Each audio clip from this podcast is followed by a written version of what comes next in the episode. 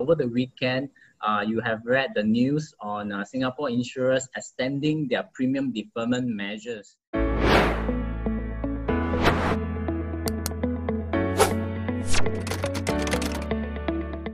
All right. Hi. Good morning, everyone. Uh, welcome again to the Money CEO podcast. Uh, and this is really uh, our start of week that uh, we share with you the latest money news as well as tips to help you better manage your cash flow and also uh, to grow your wealth. All right. And today we have with us right, uh, the same crew. We've got Gaius. Yeah. Yes, say hi. Yes. And we also have Alester. Hey.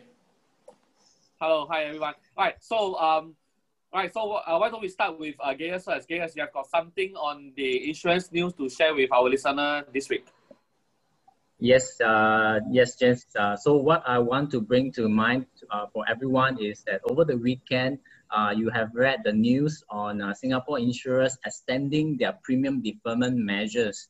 Um, Yeah. So for those of us who actually remember, um, actually this will be the second uh, time, or rather uh, the, the second round. Okay, uh, the first round of the premium deferment measure was actually back in March for six months. And now, uh, because of the prevailing uh, COVID situation and also the difficulties that a lot of us are actually facing in terms of uh, paying premiums, um, LIA and uh, the, the Life Insurance Association and also the General Insu- Insurance Association of Singapore, they have just announced to everyone, and I think to most of us who feel that uh, this will be useful, it will be a relief because um, the uh, Definitely, yeah. deferment measures, yeah, will kick on uh, from October 1st to March 31st next year. Yeah, so this is a good news uh, to those of us who actually still feel the pinch in terms of like resuming our insurance premium payment. Yep, yeah. Mm. So, um, So, Gaius, so maybe yeah, just so, mm, so if I'm a consumer point of view, right, um, does the consumer needs to apply for it or it is automatic? Mm, okay, so uh, if your policy is uh, is not in the DPP, the deferment uh, premium payment, okay, so you need to apply. So first of all, you need to find out which insurer uh, your policy belongs to, and you have to apply directly to that insurer itself. Yeah, Mm. and of course, uh, the, whether the application is successful or not, it will be assessed according to the insurer's uh, uh, own set of criteria. Yeah.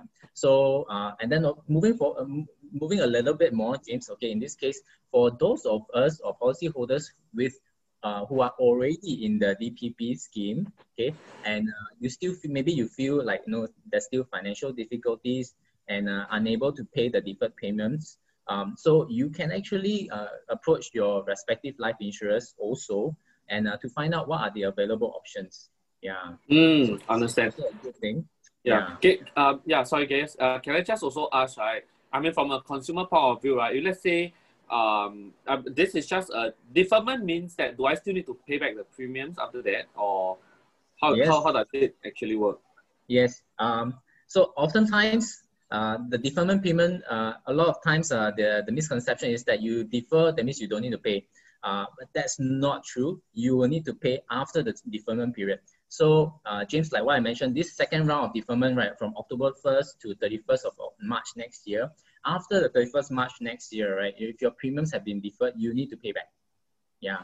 So it's just Ah. that during this period, you do not need to pay. Your premiums are on hold. Your policies are actually enforced. The coverage still continues, right? It's just that you don't pay premiums first. You freeze it.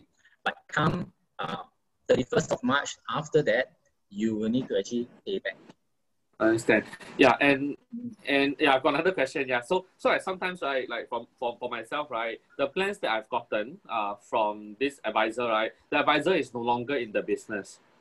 Yeah, must I must can I Mm. must I call uh, uh a specific consultant or you know or I can approach anybody. Yeah, any any consultant. Yeah. Um, so to our listeners, uh, don't feel like you know you are stuck in the rut if you don't have any servicing consultant. The good thing about this DPP scheme is that you can approach the insurer directly. It is independent of the ins- uh, the, the servicing consultant. Uh, but then again, you know, if you want to know a little bit more uh, than just DPP option, you know, because uh, which of our policies, if you have cash value, you can actually go on an automatic premium loan or even paid up policy premium or even go on premium holiday. So these are other options that you can explore if you can actually get in touch with uh, the uh, any advisor or even you may even just uh, give a call to the insurance hotline themselves. They can also give you these kind of uh, options if you have, yeah. Oh, understand. Yeah. So so other than deferment, there's actually other options that's available.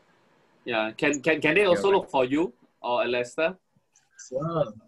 Any look for me, look for Alistair, look for James. James mm. smiling all the way right now. Okay, so to our listeners, you know, if you are keen, you like that smile from James, uh, get in touch with him, you know. And uh, but at the same time, you know, we here at the Money Map team, uh, we are definitely open to like you know, um, give you uh, our our services, you know, and our thoughts, and uh, we will do our best to give you options as well. Yeah.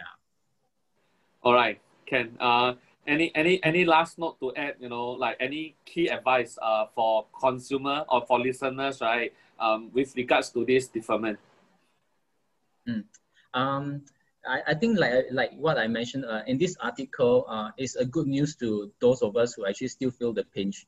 So if you uh, belong to this group, uh, do reach out. Okay, it will definitely be one of the viable options to ease your cash flow during this period. Uh, be it like you know while you're still waiting to uh, build up your savings, uh, but you do not want to uh, lose your insurance coverage. So it's an option that you can consider a good option. But bear in mind, the trade-off is that you know after this deferment period, you need to actually pay back. Yeah. So hopefully by the deferment period ends, when the deferment period ends, uh, your financial situation or your cash flow uh, position will have gotten better for you to continue uh, the insurance premiums. Yeah. Mm, that's true. All right. Uh, thanks, thanks, Gaius.